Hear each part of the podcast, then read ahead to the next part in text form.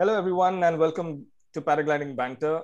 First of all, thank you so much for all the love that you've shown uh, for this podcast and all the good feedback and sharing of the uh, episodes that I get to hear.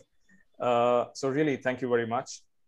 Uh, this podcast is uh, a podcast where we have a very casual chat or a banter about flying with personalities that range from, you know, professionals and competition pilots to our friends flying with us. Uh, there is always a lot to learn and share from everyone. We become, we become a robust flying community when we learn of each other while enjoying what we like to do, that's fly. Also, our fellow pilots uh, become our only friends eventually because we, we tend to just hang with uh, the pilots. And who else will actually tolerate our constant banter, isn't it, about flying all, all day through? So today on this episode, we have exactly that. Four of my fellow paragliding pilots and friends. But the special thing about this is that all of them are commercial airline pilots, flying aircrafts like the Boeings and the Airbuses, ranging from uh, seven three seven, uh, A three twenty, uh, a Boeing seven eighty-seven. So this is the four. This is the first episode that I have four other speakers other than me. So there are five of us. So it's going to be a challenge to keep uh, an idea as to who's uh, really talking. But we'll do a in, we'll do the introduction in a bit, and I'm I'm sure we'll be able to identify the names with the with the voices. But I'll also put up the description of uh, all of them uh, in the episode details, so you can always refer back to who was uh, who's on the chat. So I'm already excited uh, about this uh, podcast. So let's start the introduction and take off. So I would like you to sit back, relax, and enjoy your podcast flight. So first off, we I would like to welcome all you captains. We have uh, today with us Captain Ashutosh Chopra. We have Hi, Captain Sajid. Mohit Sharma. We have Captain Shabat Chan, and we have Captain Varun Singh. Welcome, guys. Hi, Sajid. Hi, Sajid. Thank you Hi. for uh, thank you for coming online. So just for uh, for the audience benefit, can I request you one by one to just introduce yourself and give us a little bit about your uh, your your flying uh, experience and uh, what aircrafts do you fly, and so that people know who they are talking to. So uh, Ashutosh, would you like to uh, start? Yeah, fine. Okay, so um, my name is Ashutosh Chopra, and Uh... I started flying about uh, thirty-five years ago. Uh, initially, uh, a lot of military flying. I was in the Air Force for about uh, twenty-two and a half years. I flew um, about four thousand hours of fighter flying, of which about uh, nearly seventy-five to eighty percent was on the Jaguar. I am uh, what's called an uh, A two qualified uh, flying instructor in the Air Force, and uh, I'm also a graduate of the fighter as a fighter strike leader from the Tacty Air Force, which is, you know, the Indian uh, uh, Top Gun school. Having left the Air Force uh, primarily because I was getting, uh, you know, after, after active flying, you sit in a desk job and you get really tired of doing a desk job. And I said, I can't do this all my life. So I said, let me get out of here and um, do something else. And uh, I, I took up uh, civil aviation and I joined uh, commercial flying with uh, flying the seven thirty-seven. Uh, I ended up flying about eight thousand hours on the seven thirty-seven. And um, I, I kind of quit uh, commercial flying this year. And uh, by now, uh, I had attained uh, being a type rated instructor. So I've seen both military flying and uh, and commercial flying from both from all angles. And uh, for our twenty-fifth anniversary, me and my wife uh, Ritu, we decided that uh, we will learn uh, paragliding and uh, scuba diving. So uh, we decided to try it out. And uh, we don't have much, I don't have much experience in paragliding. It's just about sixty odd hours of flying, about one hundred twenty odd um, flights. Uh, but uh, I understand the environment well, and I'm, I'm a keen uh, person to learn always. So I really enjoy it, and especially love the camaraderie and the and all the group uh, stuff that we do, and the entire environment, you know, that goes along with it. So that's it. And uh, awesome. Thank you very much for inviting me here and uh, to get us all involved in this discussion, this crosstalk. it's, it's it's it's an honor actually to have you and everybody else over here. So you you flew fighter jets and then commercial. Then you've been you've got huge experience, and you started flying. Para, you started uh, flying paragliders, And uh, you, which wing do you fly now, Ashutosh? I fly the B G D Epic. It's Epic. a okay. it's a, it's a low end um, B low end kind of thing. Very safe, okay. or more, more like a high end, I think. Okay, so now we will go back to that uh, in a bit. So thank you very much, Ashutosh. Next we have uh, Captain Mohit Sharma. Uh, Mohit, uh, some idea about what you do and uh, and also about your recent trip, please. Hi, Sajid. Thank you for the invite. Hello, listeners. Uh, my name is Mohit. Uh, I started flying fixed-wing aircraft in two thousand seven. That was when I was learning my initial flying and been in the airline industry for almost twelve years. Uh, I flew initially Boeing seven thirty-seven, which is one of the most uh, famous fixed-wing aircraft. Most popular uh, one, yeah. yeah, most popular one for the good reason and the bad reason as well. And uh, these days I'm flying Airbus A three twenty, which is again very famous. I've got like almost eight thousand hours of flying experience on in commercial flying. Nice. And yes, presently flying with the India's biggest airline. And that's my professional experience. And apart from, I picked up paragliding uh, about uh, five years back. Uh, and, and the reason for that was my love to flying. And I just wanted to come feel, uh, uh, I just wanted to have more feel of the wing, I mean, just more freedom in flying. So that's why I came to paragliding. And, and your, I've seen... And your recent one was in Bir. You were in Bir some time ago. Uh, yeah, Bir and then Rio as well. Did you just say Rio? Yeah, I just oh happened to be in Rio because of uh, a recent trip to Brazil. I had to deliver an aircraft back to its owner. And then I just came to know that there's a flying site over there, which uh, happened to, it, it was a surprise for me that there's a beautiful flying site over there. Awesome. I went there, I rented a wing, and it was an amazing flight. Awesome. We want to hear more about that eventually now. Thank you very much, uh, Mohit. And uh, the, ne uh, the next person we have is uh, Captain Shabat Chan, who is uh, also uh, flying uh, bigger aircrafts, but uh, we've not seen him for quite some time now in India. Shabat, can we hear from you, please? Hi, everyone. Hi, Sajid. Uh... The intro is uh, probably, I mean, the spotlight is a little too much. I don't think I, I'm deserving enough, but uh, thanks anyway. Good to be here. Good to see all, all of us again, because yeah, like you said, it's become far and few. Yeah. Uh, I have about fourteen years of uh, commercial airline experience as on date. I started out on the seven thirty-seven uh, in two thousand seven, and I currently fly the Dreamliner uh, seven eighty-sevens. So basically, it's been uh, Boeing uh, for me all the way, and I've enjoyed it thoroughly. In fact, awesome. uh, three of us here have been in the same airline at some point, and oh. uh, uh, Mohit and I have even flown together. Uh, nice. I don't think I flew with Ashu sir, uh, but Not I tandem, right? I have uh, no, but I've, I have shared the cockpit with him. I was uh, okay. traveling on his flight a few oh. times, in fact. Nice. But uh, we haven't really flown uh, together. Uh, I fly a B G D Epic. Uh, started off in, actually I started in two thousand twelve, but I kind of scratched that. The real flying only started in two thousand eighteen. Okay. It was pretty sporadic uh, between two thousand twelve and sixteen. And uh, Ashu sir, Ritu ma'am and myself, we, we got our wings together. We in oh. fact inaugurated them in Bali in two thousand eighteen. And it's been spectacular since. Awesome. My, my commercial uh, flying experience, I just crossed the ten thousand mark. Uh, wow. Wow. Yeah. Awesome. Wow. Awesome. But, Good.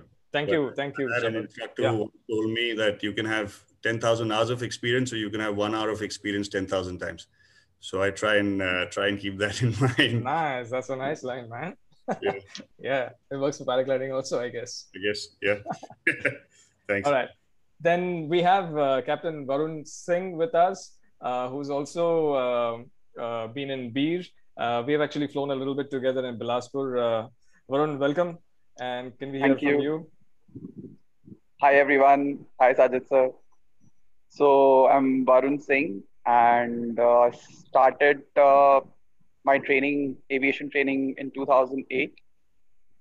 And uh, my aviation flying career started in two thousand twelve, about eight years of experience. I've accumulated about four thousand five hundred hours as of now. nice. All on Airbus three twenty aircraft. Also uh, flying with one of the domestic airlines in India. And I started paragliding in two thousand eighteen, two and a half years.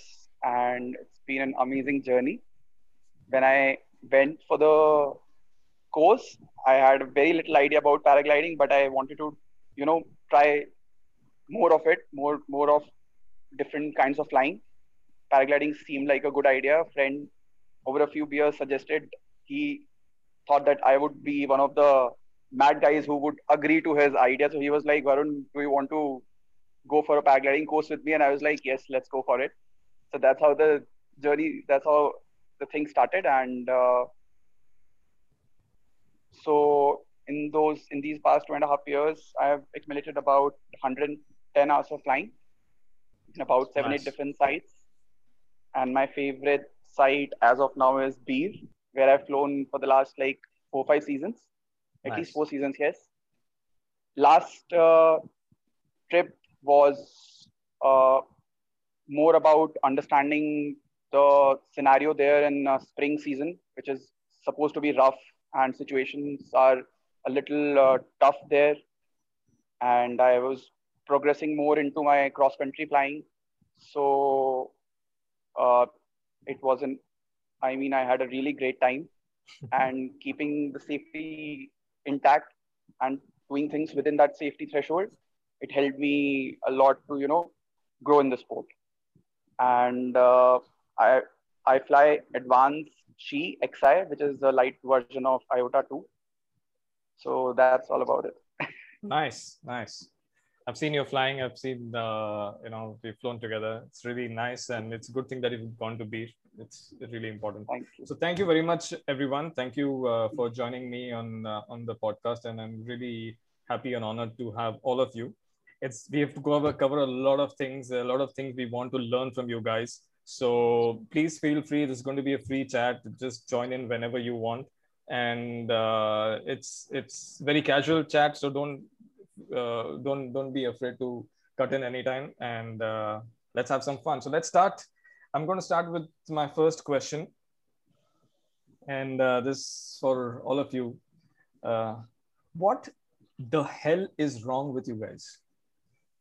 Really, what what is wrong with you guys? Like, you know, you are, let me explain this to you. Like, no, no. Uh, we, whoever we're, I, sitting here, we're sitting here in front of you. We, that, we don't need to go any further on this. Yeah, that too. But guys, you fly, you fly big machines. You fly state-of-the-art machines. You fly, you get to see scenery you uh, that we really don't get to see. And uh, you also get paid to fly. So my point is, in a lighter vein, I was asking that, but my point is that what is this thing about paragliding that brings you to fly a, a, a wing, just a wing by yourself in the free air? What, what's the drive for that? What's your uh, thing for paragliding?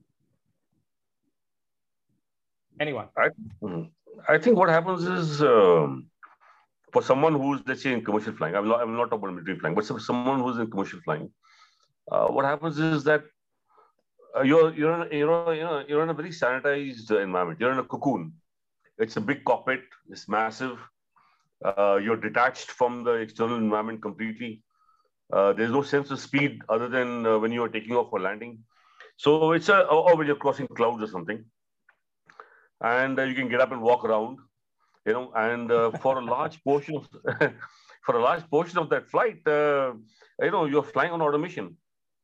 Believe it or not, I mean. Uh, people like me, uh, you know, regularly, I think I think it's a common, it's common knowledge in the Indian aviation.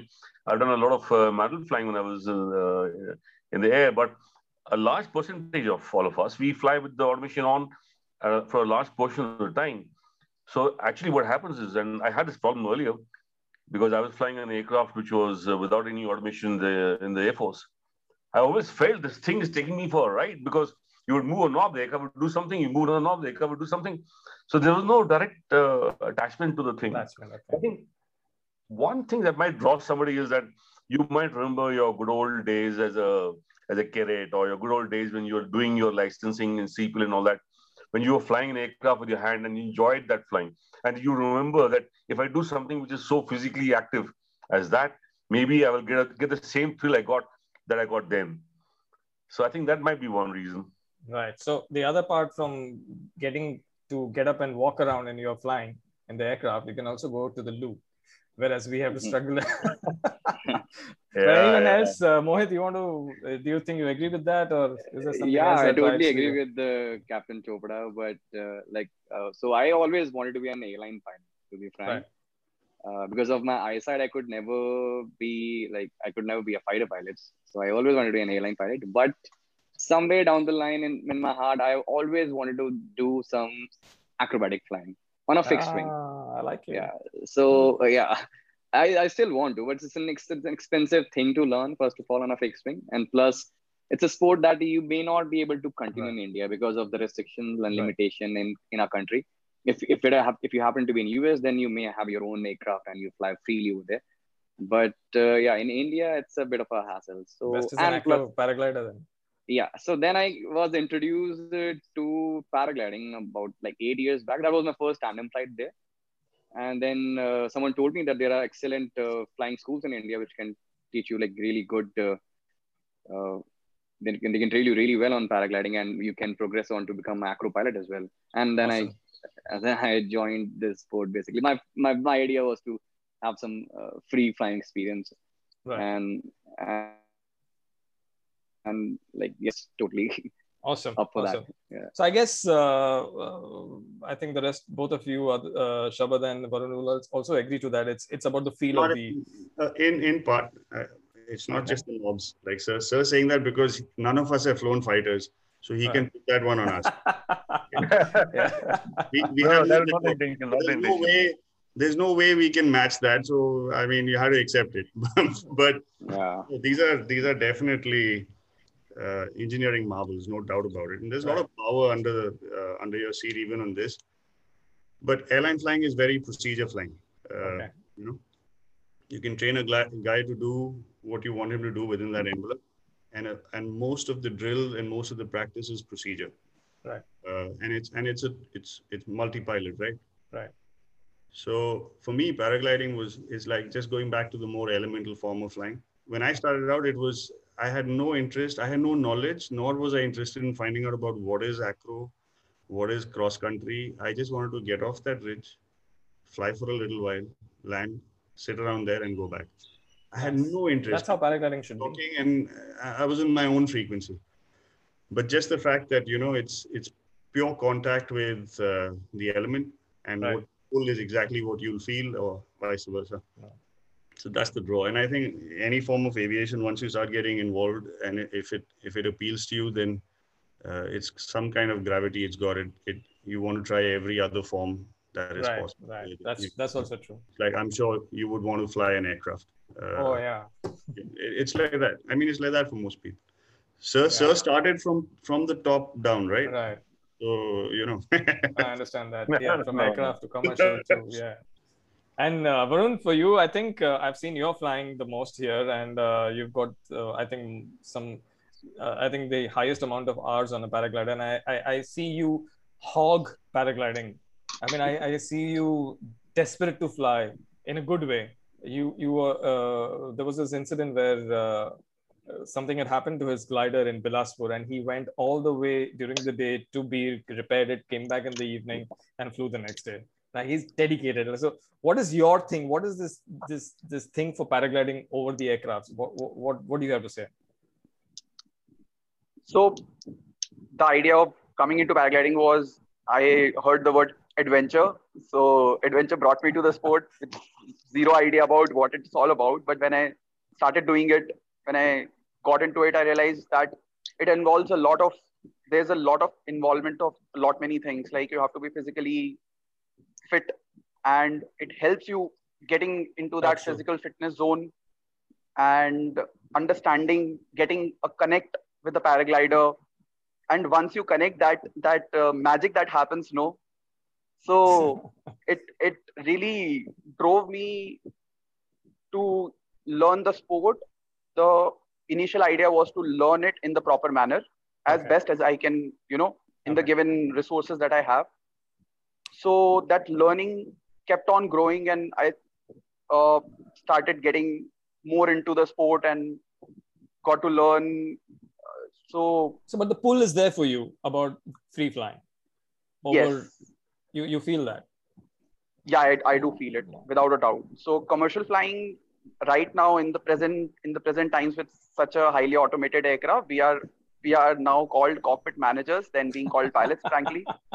So it's more of management than of flying. We opt for a, even for a four hour flight, we get to fly the aircraft for like hardly ten minutes, five minutes right. of six minutes of landing and like two, three minutes of a takeoff. Right. That's how, that's how much flying we get. Oh, that's still fun. So one thing that I realized is one thing which personally happened to me a lot was fatigue and stress levels were very okay. high when we, when I was flying continuously, okay. monotonously for like days on and off. So physical fitness was taking a high toll on my body, okay. and my uh, body-mind coordination was like getting a little off. The moment I came into paragliding, that I started realizing, initially I started realizing that this body-mind coordination is a little off. And slowly as I progressed in the sport, that body-mind coordination started getting back to its track. And that's when I realized the importance of this sport, that's especially, a, yeah. especially uh, amalgamating both the commercial flying and this that's the paragliding flying. Amazing point. So what I hear from all of you is that there is a there is a love for free flying. There is a love for feeling the air on your face. There's a there's a love for uh, uh, direct input that you feel in, in a paraglider. And like you said now, Varun, uh, that physical fitness is also important, and it helps you be fit, which which uh, you know, like any other sport can do, but this actually demands a lot more fitness from us. So that's that's really interesting, guys. So let me ask you. Uh, You're basically flying the aircraft. Go ahead. You're basically flying a paraglider using your body. So it's not ah. just your mind which is giving the inputs. That's it's your right. whole body and mind which is uniting with the paraglider, and the whole thing is coming in a, you know, homogeneous it's, manner. It's an im immersive kind of an experience for you. It's amazing. Yes. So now I know nothing's wrong with you guys. That was my question. Okay, so I'm going to leave this open. Anyone can answer at any time. Uh, when you learn flying, when you learn commercial flying, uh, you obviously go through a lot of uh, theories, and you you obviously know a lot more than what we learn. Uh, we, as in uh, the paragliding community, I mean, you guys are also part of that. But when we learn that part, it's it's basic. Okay, what we need to know: what's a wing, what's aerodynamics, lift, drag, uh, pitch, roll.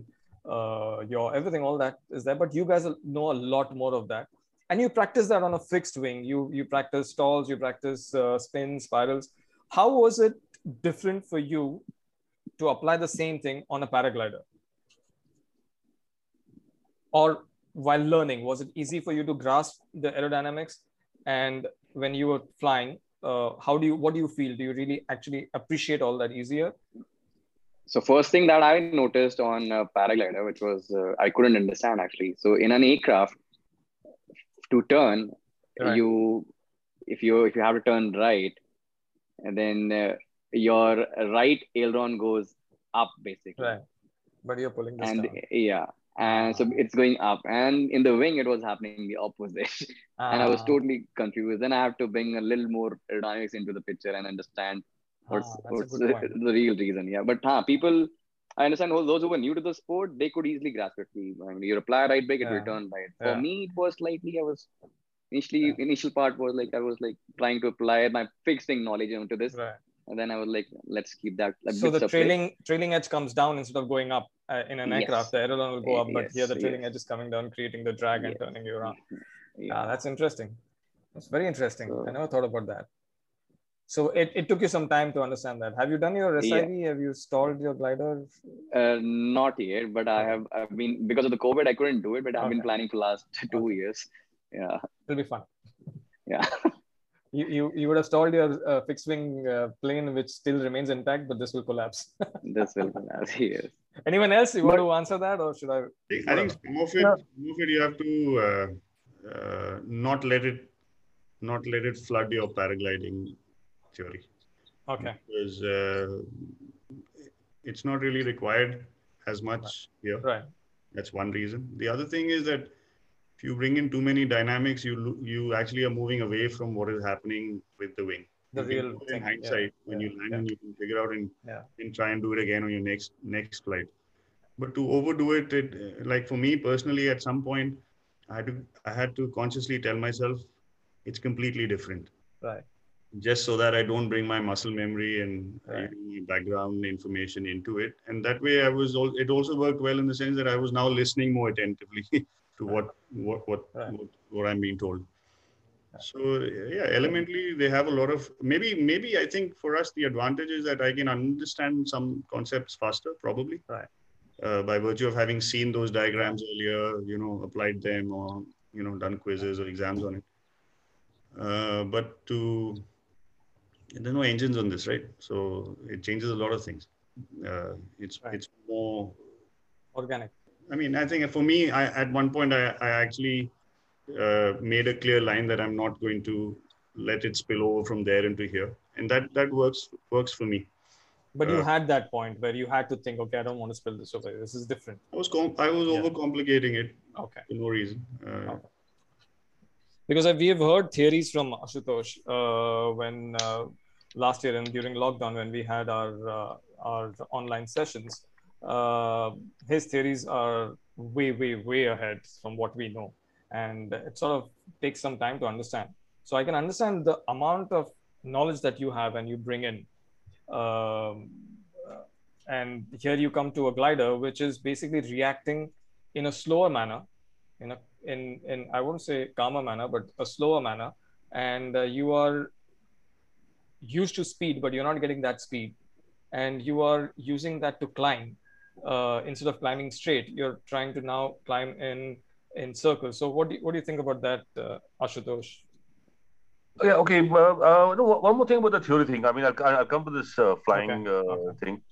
Uh, it made things very easy for me to understand because Right. Uh, you know, my, my overall uh, uh, knowledge, theory levels in, you know, aerodynamics, et cetera has been very, very good. So it makes things very easy. But it also added two or three dimensions uh, which were actually problematic. One thing that was problematic was that when you were being taught something by an instructor who himself has not been formally taught aerodynamics as a, as a technical subject, he has either been taught by another person who doesn't have technical knowledge himself or learned directly from books, which are not technically or, you know, oriented towards teaching aerodynamics. Right. They would at times say something which, which I knew to be factually incorrect. Right. So that would actually really clutter my mind. I said, listen, is he, is he, is he privy to something which is peculiar to an, right. uh, a wing like the paraglider as compared right. to, you know, a fixed wing aircraft? Right. It's something I don't know where there's a variable involved. Right. And that created a lot of conflict in my mind, and a lot of times I had discussions with them. Right. And then, find, and, and a lot of times, actually, I clarified a whole, lot, whole bunch of things for them. But that was one issue. The other thing I felt was, which is which is which is okay, and it really helped me a lot personally. And that was when somebody spoke something which was actually very, very, uh, let's say, technically complicated. But I could I could grasp it fast, and that actually made things much easier for me. For example.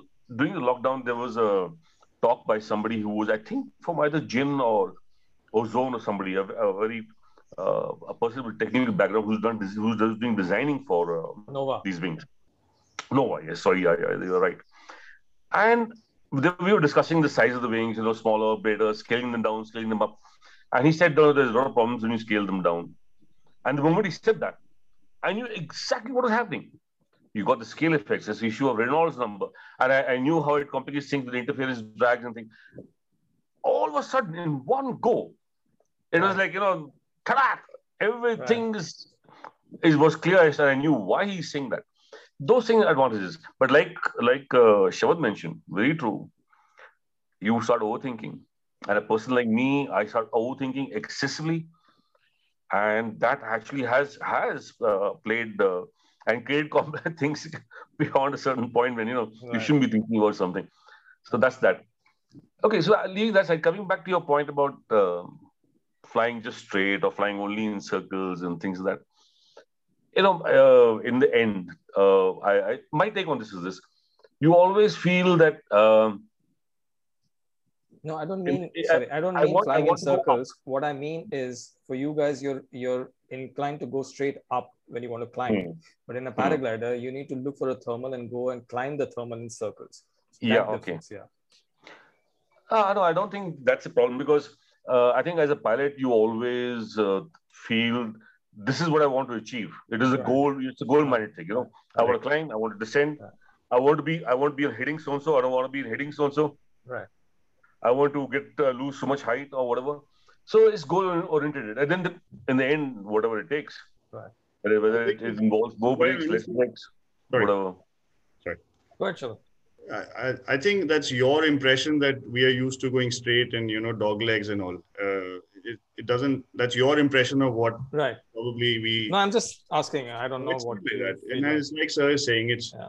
well, most of us, uh, I think by virtue of the, the structure of this form of aviation right. is based on a goal. And then you have that insight and you work backwards and you develop a plan and an action. Okay. And then you kind of fly through those loops to get there. So it, that adapt, adapting is pretty quick for for this mindset, I think, this skill set. Okay. Also, uh, yeah, I think that I think that like sir said exactly. It it you you already know what you have to do, and then you're already working uh, backwards from there, okay. or, or working okay, towards so. it already. I just I just remembered something. You know, uh, once again, I'm going to go back to that theory thing.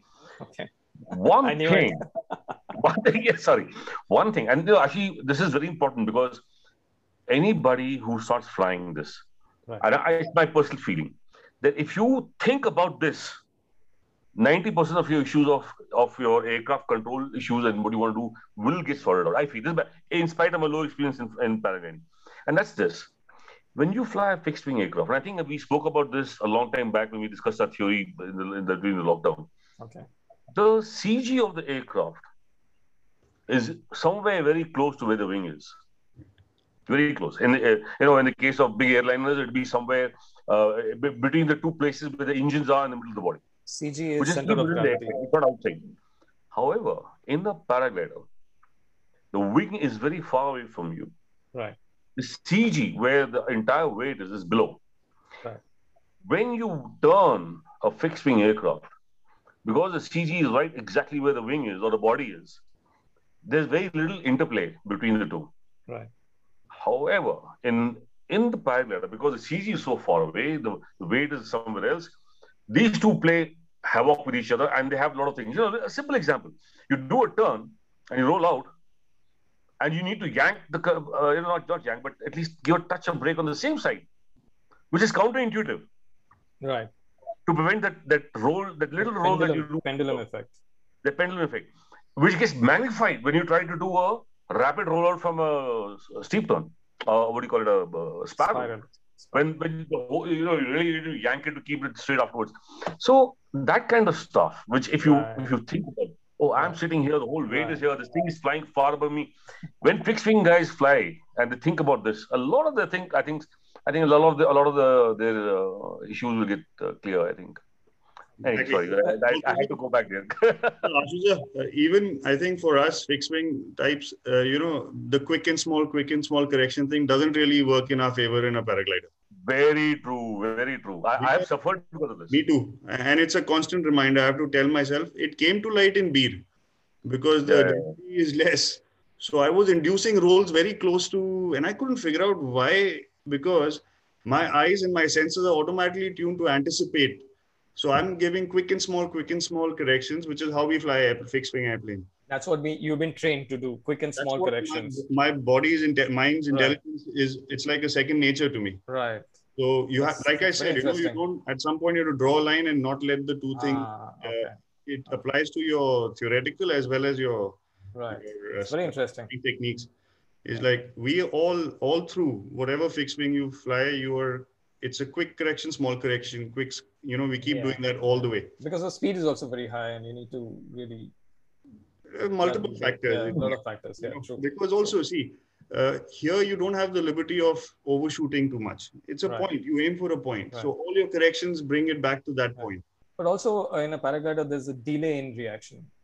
Uh, it also depends upon, uh, like, like when you kite, when you give an input, you have to wait for at least a second for it to react. And that's the trick of kiting, because initially when even I tried to kite, I just couldn't get it. And I would right. give massive correction, and then, you know, then I would leave it, and but they do react. So when you figure out there is a delay in reaction uh, with paragliders, you sort of get in tune with the glider. But again, if you're in a thermal and if you're in heavy wind, strong winds, that becomes shorter. So it, it reacts immediately. So those, those kind of things, but you're right. Uh, and understand, uh, we haven't heard from Varun, but I'm going to ask Varun a question now. Uh, I understand that, you know, it was difficult for you. You had to go back from, you, you had to, you had to go back from uh, your learning, and uh, when you were flying a paraglider, like how you explained the C G and stuff. And then you had to also uh, understand what the wing paraglider is doing, uh, which was a little de-learning. But there are also things that you imbibe from your flying, which you apply to paragliding, which we as paragliders, basic paragliders, only paragliders don't do. And, the, and I've seen that happen uh, by Varun. What Varun did, uh, or rather what you guys do in, in the cockpit, is you always follow a checklist. You always have a list of things to do. So whether be it before uh, engine start checklist, or before uh, takeoff checklist, landing checklist, you have things so listed down, which you actually read and confirm with your co-pilot to make sure that you don't miss out on certain things. Now, this is also very important for us, because there are a lot of people who are uh, taking off. Uh, there are a lot of instances where somebody's forgotten their chest strap, somebody's forgotten to turn the radio on, somebody's forgotten the vario, some bags are left behind, some people forget to strap their helmets in. Uh, you would have seen the, uh, the, the recent video from Rio where uh, uh, uh, hang glider uh, guy forgot to, the pilot forgot to attach himself and took off with a tandem passenger, and he was hanging down uh, below the hang glider because he just forgot. It's not part of the checklist. So what we saw recently, not recently, but a few years ago, is uh, Varun, who came to, uh, uh, who was at our, who was flying with us, and we saw a checklist on his harness, and we were amazed by that, because nobody thought about that before. You know, it's how easy it is just to put a thing on your harness which says, okay, have you done this? Have you done the seven steps uh, of uh, going in? So Varun, could you please talk to us as to why did you do that? That's that's a very a very interesting thing, and I think everyone can, all of us can learn from you guys on that part. So I was doing hops on the training hill and continuously just practicing.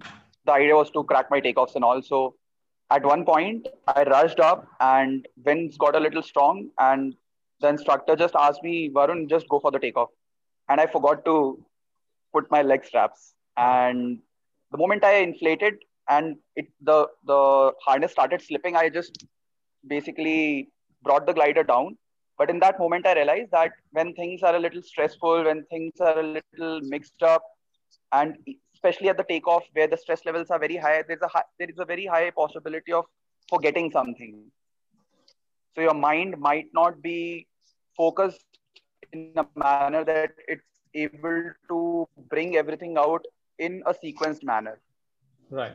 So that's where the aviation uh, knowledge came in, and I put that checklist, and how the checklist helps bring things out. There's a there's a defined uh, chronologically sorry uh, listed thing, where numbered thing, where you can basically, and when you when you keep doing it again and again and again, then it gets embedded in your mind. So it's a it's a very interesting point, and this is one of the episodes previously I've done was about getting ready, and one of the things that we did, we, did, we didn't think about this checklist thing. What we do is everyone uh, at the takeoff uh, has got their own uh, personal way of getting ready, and we don't talk to each other, and, and if somebody keeps calling out our name, we might reply, but we'll start our process all over again if we were middle of the process. Uh, Initially, when I was flying the open seat harness, it was just quick strap in and go. And I used to always wonder what my other friends were doing, sitting down, doing the pod harness and putting this, putting that. But when I moved to a pod harness and when I needed ballast, and I, I realized I need a lot of more attention to it. So then what we do is we have a process that, you know, I open my bag, first thing helmet, I put my helmet on, I club it in. Without the helmet, I will not do anything else. So there is a process. Also, the way we bring our wing out and keep it on this side of the harness, and which zip we open first. So it's just a mental process. But yes, there is a high degree of uh, uh, uh, of missing something, in spite of the man. But so a written checklist will really will really help. So that's, a, that's the idea was, the idea of bringing the checklist system in civil aviation was that, I mean, it was scientifically done. It, there was a lot of observation involved, and people realized that as human beings, we are we are made to forget. We are made to make mistakes. Right. So making mistakes is a very natural process of human life. That's so it. in order to culminate it, in order to get over it, checklist is a very easy and a very good way of, you know, handling your uh, errors basically. What do you have on a checklist? Can you just quickly just remember, just example? Yeah, yeah. Simple, be safe. Initially, I have just be safe. In my notebook, I made the whole procedure uh, of what all is to be taken care of and what, whenever you go to the takeoff site, from what point do you start, like the mental state and your currency, where you are, and your mental and your uh, equipment. From there on, come down to the be safe. So I have just seven elements, P E S A F E. Sorry, six. So buckles, equipments, stop line, airflow. Did I... Okay. Am I so in the correct? Yeah. Would, would it would it be possible for you to send us a picture of that, if if you don't mind, if I can share this along with the podcast? I mean, I put sure, it in the sure. description. People can use it. That'll be an amazing sure. thing for us to. I'll do. have to find it, but my my kit is completely packed up. But I'll okay, I'll whenever, try and find it. Whenever, yeah, I understand because another, it's monsoon here. Yeah. Another, Sorry, Ashutosh. Another thing that you can add to this uh, checklist thing, you know, which is I think useful. Uh, uh, another dimension to the checklist thing uh, is that. Whenever you do something, if you do it always in a particular sequence, right, with a particular way of moving your hands, fingers, and body, what happens is you start developing a lot of muscle memory. Right. So, for example, when I put on my harness, I hold it with my right hand, with the right strap, put it over my shoulder. Right. When I'm putting in the, you know, the clips, I'm put, I put them in a certain sequence always. Right. Holding one of those buckles in a particular way, the other one in a particular way. So when you do the same thing, the same way, a very large number of times.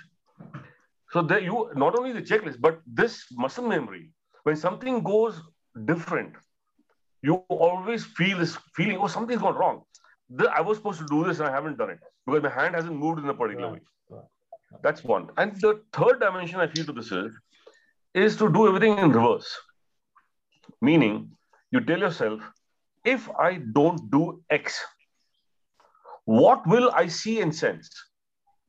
If I forget to wear my leg straps, every time when I'm struggling to walk with my mushroom harness to the takeoff point, from the assembly point, it's difficult to walk because the, the leg straps are holding your legs, the, the entire you know, so the uh, feeling is right. harness is clapping yeah. against your leg and you can't walk properly. That tells you that you got your leg straps on. Correct. You know, you feel free in your legs. Correct. You know something is wrong. So, the, but if you have not thought about it, it will probably not, might not might not strike you. So you must think, when this is not done, or that is not done, or this is done incorrectly, what will it tell me? What will I right. sense? What will I see? Yeah. What will I hear? And that could add as a as a as a third fallback on the checklist to make sure things go fine. So continuing on the same habits, I, I want to talk about the habits that you have while flying uh, powered planes and commercial planes versus com uh, to uh, applying that on paragliders. Now, I'm not saying that we need to apply, but there's certain um, discipline and certain uh, procedures that you have, and it's like becomes second nature to you when you're flying. So uh, Mohit, uh, let me ask you, when you're taking off, Uh, you get you on a commercial airplane, you have a, a, a speed set, a takeoff speed set, and you have a, a rotation speed, and you know when you're going to take off, and you've calculated that, and you monitor that. But when you're taking off on a on a glider, uh, be it in Kamshet when there are strong winds versus uh, a Bir where you got to run a lot, what what goes on in your mind? Do you do you feel that you need to go in a particular direction to run, or you're able to change correct on the way? Like why I say that is that, is it like a runway habit for you that now I need to maintain the center line, or how does that, does that create a problem for you, or you have, you've adapted? Uh, I can't really, uh, I can't really compare both here because of, like, like you mentioned, we, we need to go in a one one, uh, we have to run on center lines. We can't really go right or left, right? But on a paraglider, you need to adjust. But does that come so, naturally to you, is what I'm asking. Uh, yeah, I mean, at times, yes, I would say in a paraglider, yes, I have adjusted my uh, path a bit of change in wind direction, because I had to now run in a slightly different direction to get airborne, to get a proper loft. But yeah, on aircraft, we, we can't really do that. But on right. paraglider, you need to adapt. So you're okay with but, that? Yeah. yeah I mean, okay. Yes. Okay. Anyone else? Any experience, any input on this? In the aircraft, okay. in the aircraft, you deploy the controls to maintain that. Right. Here, here you adjust yourself physically right. to maintain it. And it comes naturally to anybody. It has, it has, if I put you on a road, which is, and there's grass on both sides of it, automatically your brain will tell you to do whatever it takes to stay on the road. Right. It's like that. So it, that's not a, that's not a, it's not, it doesn't. Okay. Okay then. Any, any thoughts on thermaling? Does that, uh, is there? What's that? as, as, as an airline pilot, Uh, as an airline pilot, I used to just hate thermic conditions when right. I'm flying a fixed wing. I seriously used to hate it. Every time you're coming to Delhi and it is summer, uh, it's a peak summer day, it's thermic, right. you just hate it. Because your aircraft is, is bouncing. Mohit is generally and... very polite, except uh, his language gets extremely colorful. That's, that, but this, I, after... this was actually my second question, but go on, go on, Mohit. That's, this but is what I, I want to hear. After coming, after coming to paragliding, I totally, I have a different view towards thermal now. I have okay. fallen in love with thermals now. Oh, awesome! While uh, now, and I, yeah, so and now even if I'm flying a commercial jet, I somehow you know just try and adapt. Like I appreciate it. The other day, the thermal, I need to adjust slight bit of controls, but I, I don't, I don't really like dislike it that much now after starting. That's really nice. Yeah. That's really nice. But I think I think his passengers liked it earlier better when he was yeah. uncomfortable. So, so, my, so but, sorry, uh, Ashutosh, you want to say something? No, no, I, I was just thinking that you know uh, uh, this thing about thermaling that you mentioned. Right. The, the, no matter how much theory you, you read. Right. It's I know uh, because I love theory. I've I read so much of stuff right. on thermaling. You know, if you mention something which has been talked about somebody in some fancy technique, I would have probably read about it. But, you know, from, from my inside of my heart, what I really feel is it's a, it's actually a black art. Because th there are some people who can literally, you know, it smell is. their way around the air. Yeah. And yeah. you see somebody who very effort, effort, uh, very, very, very, very little Easily. effort uh, moves in and around and climbs yeah. up and goes away and... And you see this mostly right? on the house thermal and beer. yeah. Like, what the hell? He just came here. I was here. And he just climbed up. What's going on? And he just climbed up, and yeah. uh, at some, at the, I know you, you, you go there yourself like a guy like me. Yeah. You know, who's probably thinking too much, and, and you know, you're not being very sensitive to your body or to your wing or something. You land up in the place at one particular time. You climb up, and you're somewhere there, and then you try and do it again, and you can't do a damn thing, and you wonder what the hell's going on, and. Uh, And there was a guy who you the, the previous time he climbed up them, and he was there with you the second time and he again climbed up. Now you wonder what the hell you're doing wrong, you know. So it is a bit of a black art, I think, uh, comes a lot with. So everyone does it. What I've also realized doing this podcast, guys, is uh, I spoke uh, on a few previous episodes on thermaling, and I had Viz and I had Gurpreet and I had, uh, you know, Jockey and uh, lots of other people who really, we spoke about thermaling. And I, what I realized is, thermaling is, is like a personality. Okay, everybody got a different personality of thermaling, different idea of thermaling, different style of thermaling. There's like Ashutosh, like you rightly said, you can read books, you can get theories, but when you actually go and do it, it's completely different. What I do versus what Viz does or versus what uh, um, uh, Rohit does or anybody else does is completely different. We might end up there. Now, I'll give you an example. You know how Viz flies. Viz, you know Vistas, right? He's a he's a great pilot. He, he started with us, but now he like flies so well, and Alok for that matter. These are good people who who we we learn from. Now there were four of us who were uh, who were flying uh, the other day uh, in about I think in in Jan in uh, in Tower Hill. There was me, Rohit, Vishal, and uh, Viz. Okay, So all four of us went, there was nobody on the takeoff, everybody had gone home. And we were just stay, standing there and looking at the clouds, making plans. Okay, we'll follow this cloud, we'll do this, his source is here. Big drama happened. We took off, nobody's there on the takeoff, just four of us, we took off. Uh, Vishal and I get lift, we climb up. Rohit and uh, Viz come, or maybe some, some sequence like that. But there are two of us up, two of, two of them down. And then I lose that, and I lose the thermal, I come down. Rohit and Viz get that thermal, they climb, and now Vishal and I are struggling. And then slowly, these guys move from the left house thermal to tower side, and they're trying to struggle there, whereas I'm still struggling to find a thermal, and I get this thermal on the left-hand side, and I climb up. And I'm waiting up, and these guys decided to join me, seeing that I've climbed up over here. But now, Vishal and I move out, we fly out, uh, we transition, and suddenly, Vishal is flying an A glider. He climbs, he's in front of, I can see him, and he's flown in front of me and climbed like this and just gone away. And I'm, I'm in the same thermal and I'm not getting anything. Whereas Rohit and uh, Viz have actually bombed out later on, you know? Mm-hmm. So you're right. Thermaling is absolutely crazy. It, it is, it, it is a moving air. It is, it's your own personality. I, I mean, Rohit and Viz are amazing yeah. pilots. They always outclimb everybody. But I'm saying there can be, you know, this happens. So yeah. in your flying, in your flying, when you start to climb like this, is there, where are you with thermaling? Uh, rough air.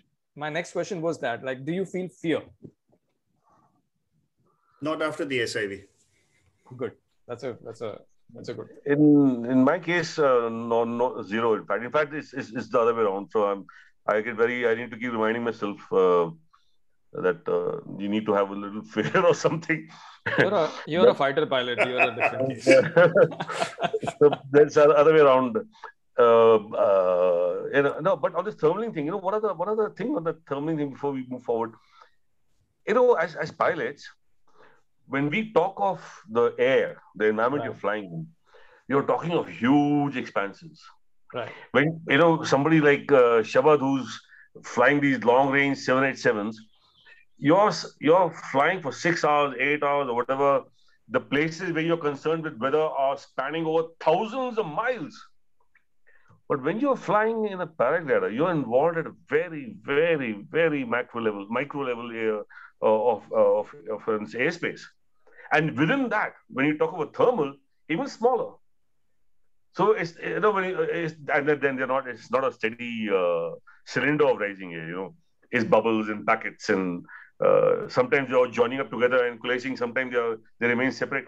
So this, this aspect is something which uh, as a, as a, as a fixed wing guy, you know, flying big aircraft, uh, It, even for me, who, who doesn't understand weather quite a bit, it takes me a lot of uh, effort to yeah, bring myself down to that, that very, very micro level to understand yeah. what's going I mean, on. And the only only solution to that is flying more.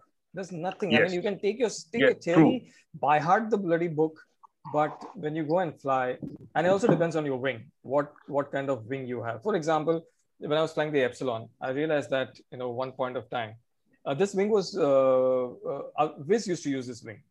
And he used to climb very uh, well. So I bought uh, Epsilon when I had to upgrade. What I realized was, if you hold the Epsilon outside brake, give it a little bit of brake when you're in a, in a thermal, in a bank, it climbs faster and better. And it, it's, it remains steady. If you leave the outside brake, it sort of tends to sway a little bit and doesn't carve out very well. It's not, it's not efficient. Let me just you write move, that down. Huh? Actually, ask, ask, ask Varun about his experiences, because he is the guy who uh, moves the, uh, moved rapidly from I, one wing that, to the next. That, that's that's my. I was good, just going to ask him that. And a higher so, level wing and a higher level wing. Yeah. Varun, so the next. Varun, what do you have to say about this? So the next. So I'll business. Just complete the next wing that yeah, I got. Yeah, yeah. The next wing that I got was uh, the Rook two. Now Rook two is different. If you if you hold the outside brake, it doesn't want to move far. You need to let it go. And Rook two is, is, is something that I realized is it will take you. You don't need to work. Like you said, automation, Rook two is like that. If you bank it, and if, if the thermal is here, uh, let's say on your right-hand side, and you're, and you're flying here, it'll slowly pull you up like this. It'll just go there towards it. And, but if you choke it there, if you give the outside brake here, it will not move this side. So even it also depends upon the gliders that you fly and the characteristics of the glider. So Varun, question to you now then, what, what are the different, you've flown different wings now. So what, what do you, what do you think? How was your experience? Understanding the behavior of the glider is very important. So before I bought the glider, I read a lot about it. Any given paraglider, like Epsilon. So Epsilon, I first started reading about the safety ratings and all, and then I got to know, then I saw S I V videos on YouTube. So every paraglider, depending on the material, depending on the wing span. So every glider has a, has a certain characteristic property in terms of the handling. Right. So feeling the glider and understanding how this glider, you know, flies in a better way. So Epsilon was, uh, in terms of, say, suppose I moved to X I Epsilon. So let me get back to the basics. So when I moved from uh, A glider in my training days to Epsilon seven, I realized that this glider is a very agile glider. As in the moment I give an input, the glider turns. So I really liked it because I could, I could, the sensing part was really working out very nicely. So when I started doing thermaling on Epsilon seven in the very early stage, I could connect, I could connect better to the glider. As you said, now these things, these small, small things that you learn when you fly a paraglider. So you, like in, suppose, Advanced X I, when you thermal, so I read about it that the brake required to maintain that bank angle is more in an X I. So when I, when I started flying this wing, it took me some time to, you know, get into that zone where I'm, where my uh, active piloting is actually thinking with the paraglider. Right. So then when I started thermaling, I could really, really connect to the glider in a way that, so this part of understanding your glider behavior and matching it with the thermaling, thermaling skills. Right. That is what yeah. basically yeah. So so us. Here's the other thing that, you know, you, you've got your thermaling skills. You're now climbing in the air.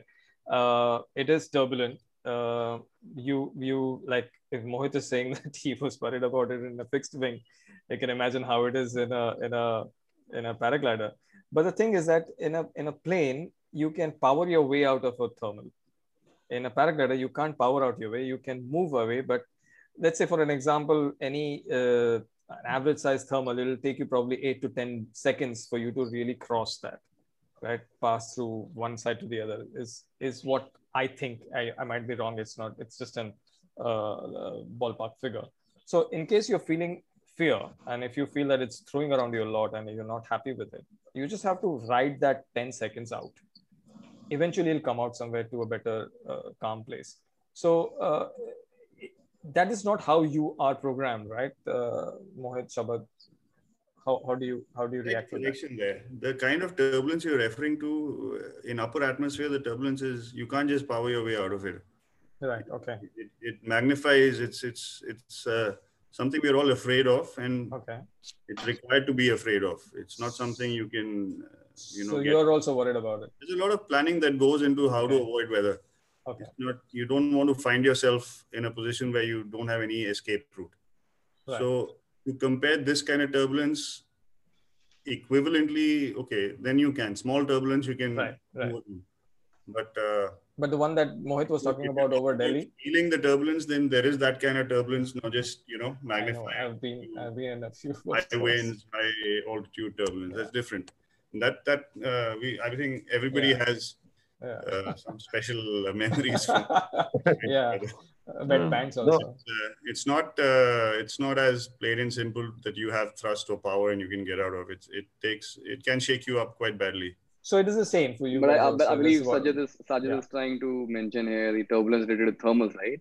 Yeah, the one that you said that. Uh, yeah, yeah. So uh, that that Delhi. happens low level. Yeah, low level, and that is what we deal with usually on takeoff and landing. Right. So takeoff, it's easy. You have to just wait for maybe uh, five, five, ten minutes. Once you have gone through the uh, inversion layer, you don't find that turbulence okay. there. While landing, to deal with it. And since right. we are more or less flying on a fixed path, fixed glide path, fixed localizer, you just have to deal with it. You have to adjust the power, you have to right. adjust the speed, and you bring down on a particular uh, trajectory. Right. Whereas in a paraglider, what I usually do, uh, like I'm new to thermaling. It's just been three seasons that I've been doing thermaling. And initially, I was I was always, I used to end up in turbulent patch right. of the thermal, which used to be the downwind side or Uh, sometimes on the edge of the thermal, and I used to just uh, go away from it. Okay, it's not, I, I am not able to do it. Just go away. Later on, I started pushing toward thermal, and I realized if you fly on or downwind side, you will thermal. You will find turbulence. Sorry, if you can try and look for the core of it, try to get inside the thermal, and that will give you lift also. That will give you uh, patience also, and it might just take you above uh, inversion, which much better uh, flying condition. My, for, so this is what I yeah. usually do these. Okay. Yeah. So this is what I usually do. If I find turbulent patch, for the I try to look for the core of it. If I'm still not able to, try and run a okay. and look for a stable thermal and approach from the headwind side. Oh, okay. Another small thing uh, is that I was we had these Zoom sessions, and one of our very senior guys, I think it was B G D, so he said that it's better to keep the turns are more safer than level flight in a paraglider. So when, course, yeah. so this is something which I applied this time in Bir in uh, the spring season. So if the if the thermal is very strong and if it seems very like turbulent, and you have to, you you're finding difficult to like evade it, just turn, gain height, because as we gain height, no matter how strong, how turbulent the thermal, things become mellower as we go up. And you gain height and then you exit the thermal and it will never be difficult for you. But in that moment, if you try to evade it, it can be very detrimental also. That's right. Like one That's time right. I was thermaling and I went, I just went, pushed me onto the lee side of it and my glider just collapsed. And I realized I'm on the, I'm in the lee side. I just moved oh. out in that moment, but because I had already I reached the edge. Yeah. But uh, the, the turning part, as in if you keep turning, the glider is solid. It, It's it's very yeah. It's, uh, it feels safe actually. Yeah, yeah. That's what we always say, that if we feel there's a there's a problem, we always turn in a thermal in a, in rough air, and that keeps the wing open. I, I can't uh, hold myself back, so I have to, I have to explain the theory behind it. okay, okay, so just, just everybody's knowledge. Everybody knows the end effect, so let me to explain to you why it happens. So the moment you initiate a turn, all right, your body is swinging around in a circle about a point around which the entire, uh, you know, paraglider come you are turning around. Right. There is a centrifugal force on your body, which is throwing your body outward, and an actually reciprocal, reciprocal centrifugal force pulling you inward. This is what keeps, this is what keeps all the lines taut. Right. Yeah. And, and, and we all understand. As long, as long as the lines are tight, the glider will remain stable, the glider will remain inflated, the glider will maintain, the wing will maintain its shape. Is, is that centrifugal force, that little G you feel when you do the turn. Right. That's what's, what's keeping it stable. Whereas when you're, when you're flying level and straight and the centrifugal force is not there, your lines aren't taut. If something happens to your body or something happens to the wing, the lines can deform and not remain uh, tight. Absolutely, sir. You Absolutely. Just, if there is, just if explained, there is, uh, sorry, sorry, Varun. I'm just saying, if there's a vortex, like if there's some, if there's air thrown above your glider, the glider will collapse. But in a turn, the glider is solid. You have a lot of speed with you. You have a lot of energy with you. So it helps the glider to maintain its trajectory and be less affected by turbulence. And, and that's exactly what ha what is needed in infinity tumble, because you want to keep the pressure on all the time. Yeah, so that centrifugal yes. force is also on. So, Mohit, yes. are you listening? Yes. yes. You're the actor guy. But we need to do this. Another small uh, thing which I would like to add in terms of thermaling is that you have to grow into thermaling. When you start, it's not like four days of flying will make you understand thermaling. It's a lot of understanding of the basics. So something, things which really helped me from the aviation background in terms of thermaling and flying is the basic part of everything, like basic aerodynamics, basic meteorology, down as Ashu, Ashu sir said, that down to the micro level. Right.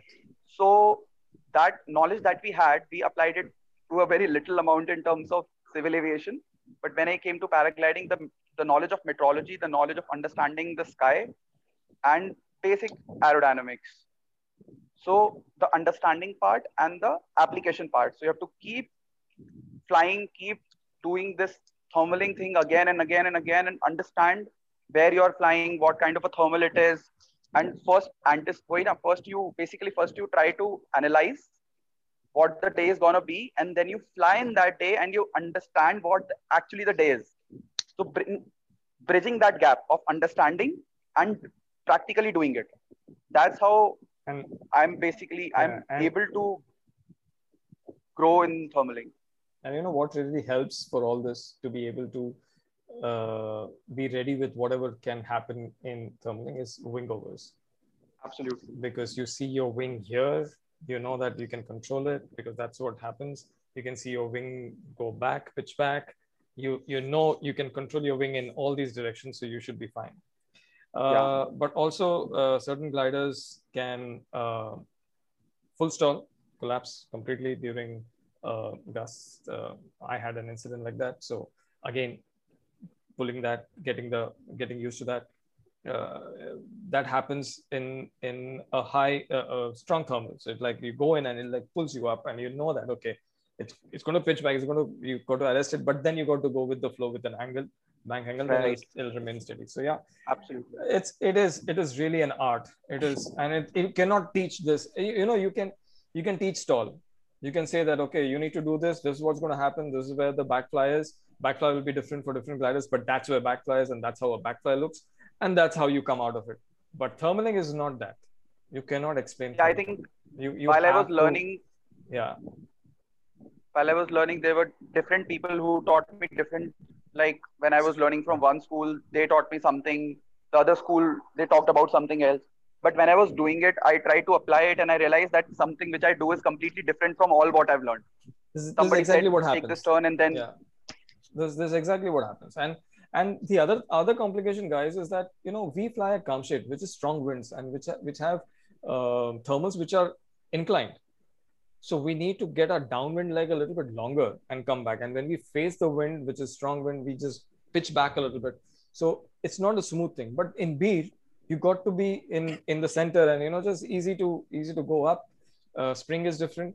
Um, so th there are a lot of different aspects to it. Where, so you need to keep adapting to your thermaling style. What you apply in Panchgani and Kamshet cannot be applicable to, to Bir. So uh, that's the learning, you know, that you get individually from your own personality, talking to friends, understanding the air, and also the wing that you fly. So if you move from one wing to the other, it, it, it changes a lot. Yeah, that, that okay, well, I, I, the, exactly the same thing. I want to add something, Sajid. I don't know what the thing is. Because of the number of variables that exist, right, in thermaling are so large, right? Yeah, that nobody can give you a formula. That listen, if if you have the combination of these four variables, do X. If you got a combination of these eight variables, do Y. So what people will do when they teach you thermaling is they will teach you subsets. Okay, in this particular chota condition with these very few fixed variables, you can try this, and that is the reason. That is the reason that no great guru of thermaling can can write down and tell you, listen, Matt, do A, B, C, D, E, F, G, H, and you'll be a good thermaling pilot. Right, right, right. It can't be done for that reason. And that's the, that's the reason why, uh, like Varun said, uh, fly more, fly more, experience more. Yeah. Uh, and, you know, let your body do the thinking for you rather than your mind. Right. And true, let the subconscious true. brain. And also understanding the, the topography, you know. There are so many yeah, people who yeah, can yeah. climb up quickly, but also taking yeah, yeah. the glide. Okay. Okay. Uh, we've gone to about an hour plus. So I want to ask one final question and then I'll leave it open to you guys if you want to say something to our audience, uh, our listeners. My one question, which is an important question, is what do you do during a glide? Okay, we can learn climbing, we can learn thermaling, we can climb. But getting the right glide, the glide ratio, because the reason I ask you this is your landings on your aircrafts are very technical. you have a three degree angle, a two degree angle, and you you know how much you want to glide, when you want to turn the power off. You have a, I think you guys have an innate better understanding of the glide ratios. How does that work for you during glide, be it coming in for landing or be it come or moving from one thermal to the other? Any, anybody, please. In my case, I had a terrible time. You know, in, in spite of, you know, the, you always do a three degree approach.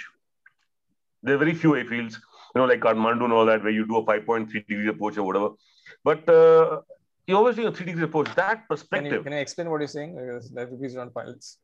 Uh, three degree approach is. Three degree uh, approach. Okay, okay. Sorry. Yeah, three degree approach. Uh, is the band, is the, uh, is the, yeah, yeah. Okay. Sorry. So, um, all the time, your mind, whenever it sees a runway, you always are correlating it with that. The more and more you fly, the more it gets fixed in your mind. The runway should look like this.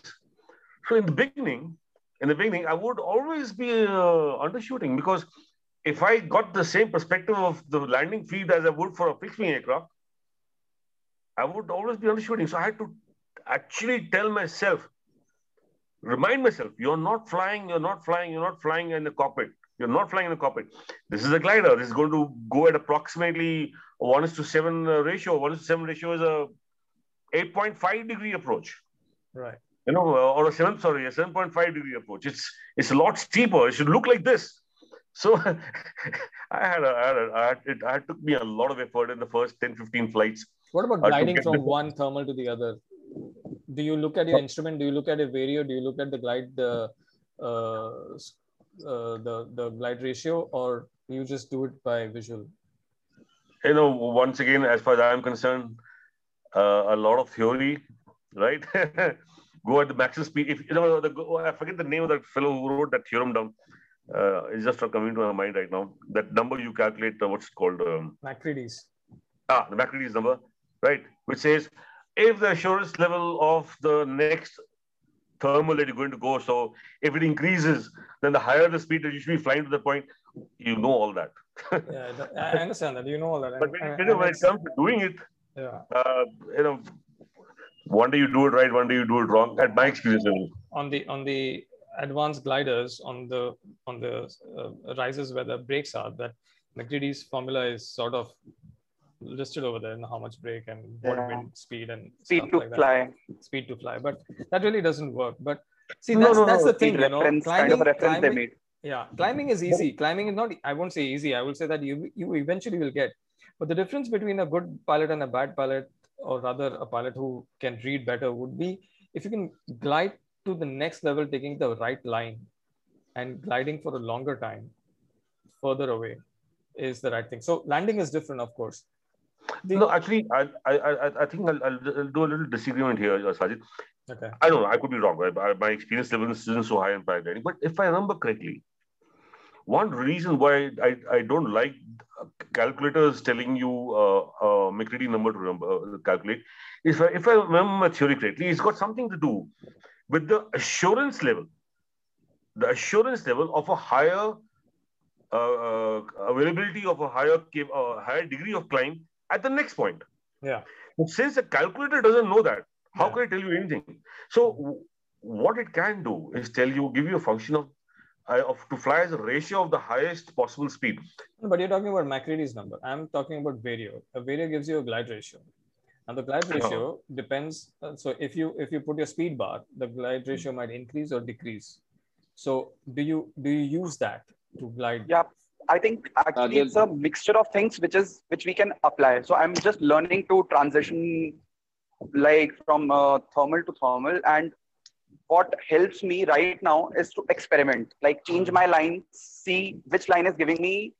So like five, ten degrees according to, so basically factors which affect a glide are like winds and uh, so uh, air which is more thermic, or like suppose if we are transiting between two ridges, so the mid part, the air might be cold and descending, so it will basically affect your glide. Sink. Yeah. So all the factors which affect the glide, considering all those factors and experimenting with it and seeing how better it is coming out to be.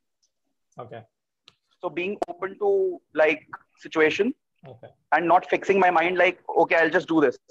Okay. There are times, and like experimenting initially to in the in the glide, uh, then you tend to reach a point where you're able to realize, okay, this line is giving me, and it's more intuitive than instrumental, basically.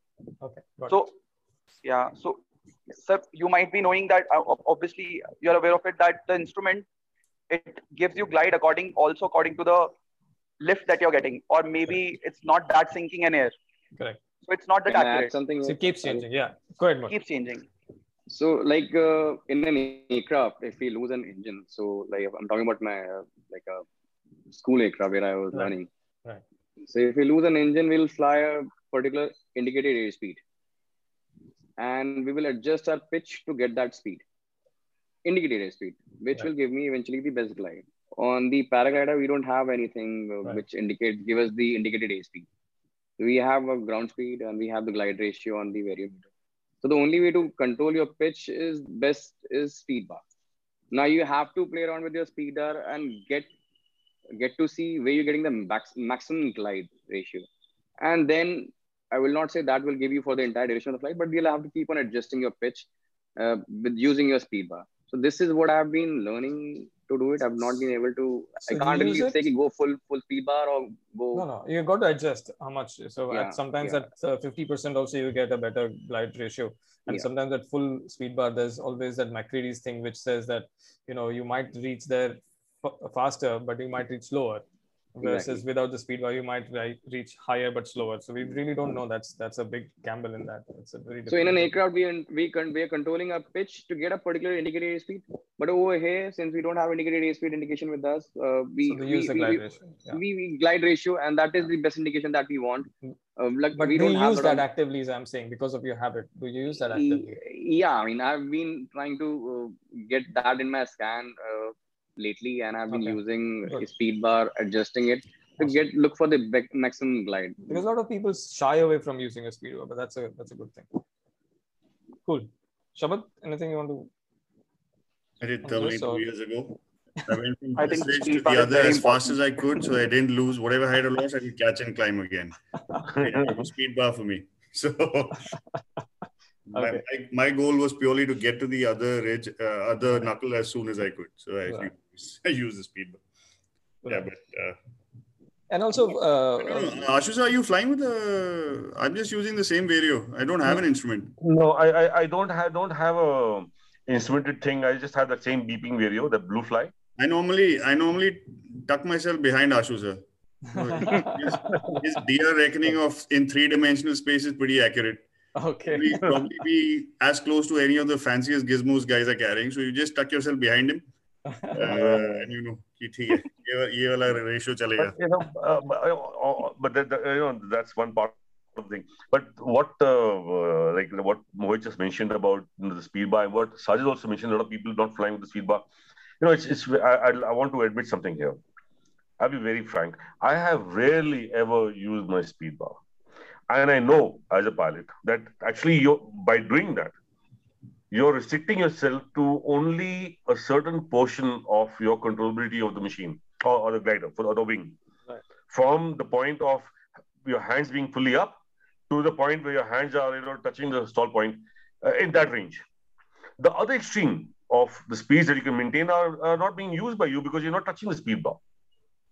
And that's actually, you are restricting your envelope uh, phenomenally. Yeah. And that's something I need to learn and uh, get out I don't, of. I don't know why everyone, there, there is a, you know, the reason why most people don't use speed bar probably is because after S I V, uh, the same, uh, a collapse without a speed bar versus a collapse with the speed bar is more dynamic.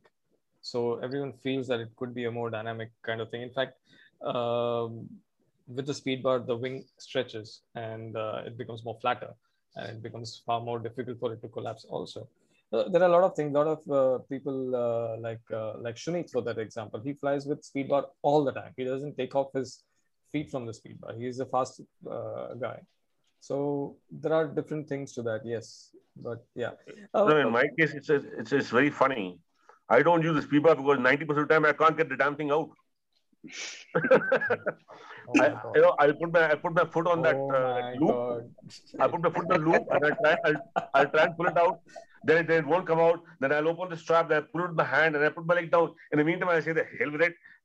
I'll, I'll, I'll fly this, without the This is about getting ready. So what you do is on the Velcro, you the Velcro becomes very, is very, uh, you know, it's it, it sticks it very tightly. So what you do is you take mm-hmm. dry grass and make the Velcro less sticky.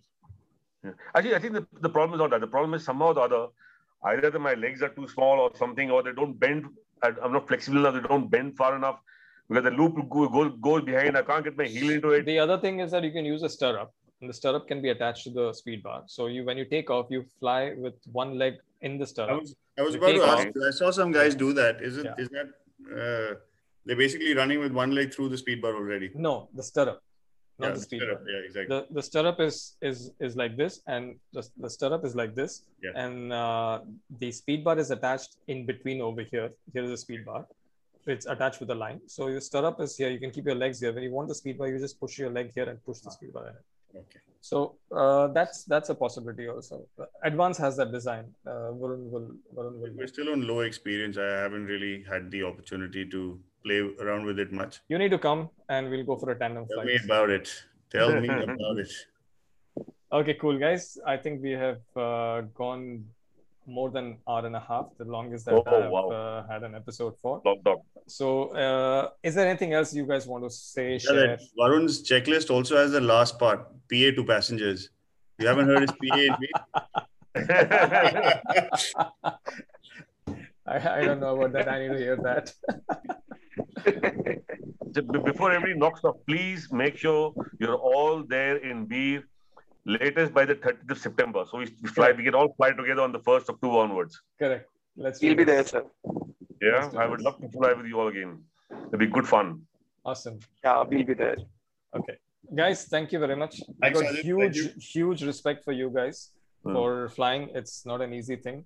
And also for uh, trying to take time off and fly uh, paragliders. Um, and honestly, I learn a lot from you guys. Um, theories and you know the attitude and checklist and Mohit going and getting excited about uh, Rio and wanting to fly acro and Shabat always getting worried about you know kiting and uh, and readying to go fly because he can't. It's not, it's not worried. It's it's like uh, it's a pursuit. It's something. Not worried, but I would say. I think, I think uh, for most of us, uh, fixed wing guys, uh, if it doesn't hit that mark that you made for yourself, we keep coming back around to do it again. It's just a thing. So, no, but I, I see the I see the the, the need to fly, uh, like uh, need me, to paraglide for you. Like one thing that, that I want, uh, you know, I want to have the reins on completely, and I haven't had enough. Uh, yeah, uh, you had a gap because of this pandemic, but I think we'll we'll get back this December. Yeah. But really, thank you guys very much. Thank you for uh, being there. Thank you for being good friends, and uh, thank you for let's fly together. And uh, thank you for coming on this uh, on the on the podcast. So thanks, Sajid. Thank you. It was it was a, thanks, it was a pleasure you, to. I hope you all enjoyed, and uh, we really got a lot of uh, uh, tidbits that we can use, and the community can can also use. So uh, thank you everyone for listening on uh, to this uh, podcast, and uh, uh, we'll be coming with uh, some more stuff uh, soon. If there is any feedback that you want to give me on, on this, if you want uh, to do, uh, uh, to invite any particular guest on the podcast, please do write back to me. Or uh, if there's anybody uh, that you would want to know from this particular podcast and you have questions for anyone, please feel free to write to me. And uh, thank you very much for listening in. And it was a pleasure. It was fun. Thank you, guys. Take care. Thanks a lot. Thanks. Okay. Thank bye. You. Take care. Thank you, Sajid. Bye. Bye. Bye, Shabat. Bye, Varun. Bye, Mohit. See you. Bye, Sajid. Bye, sir.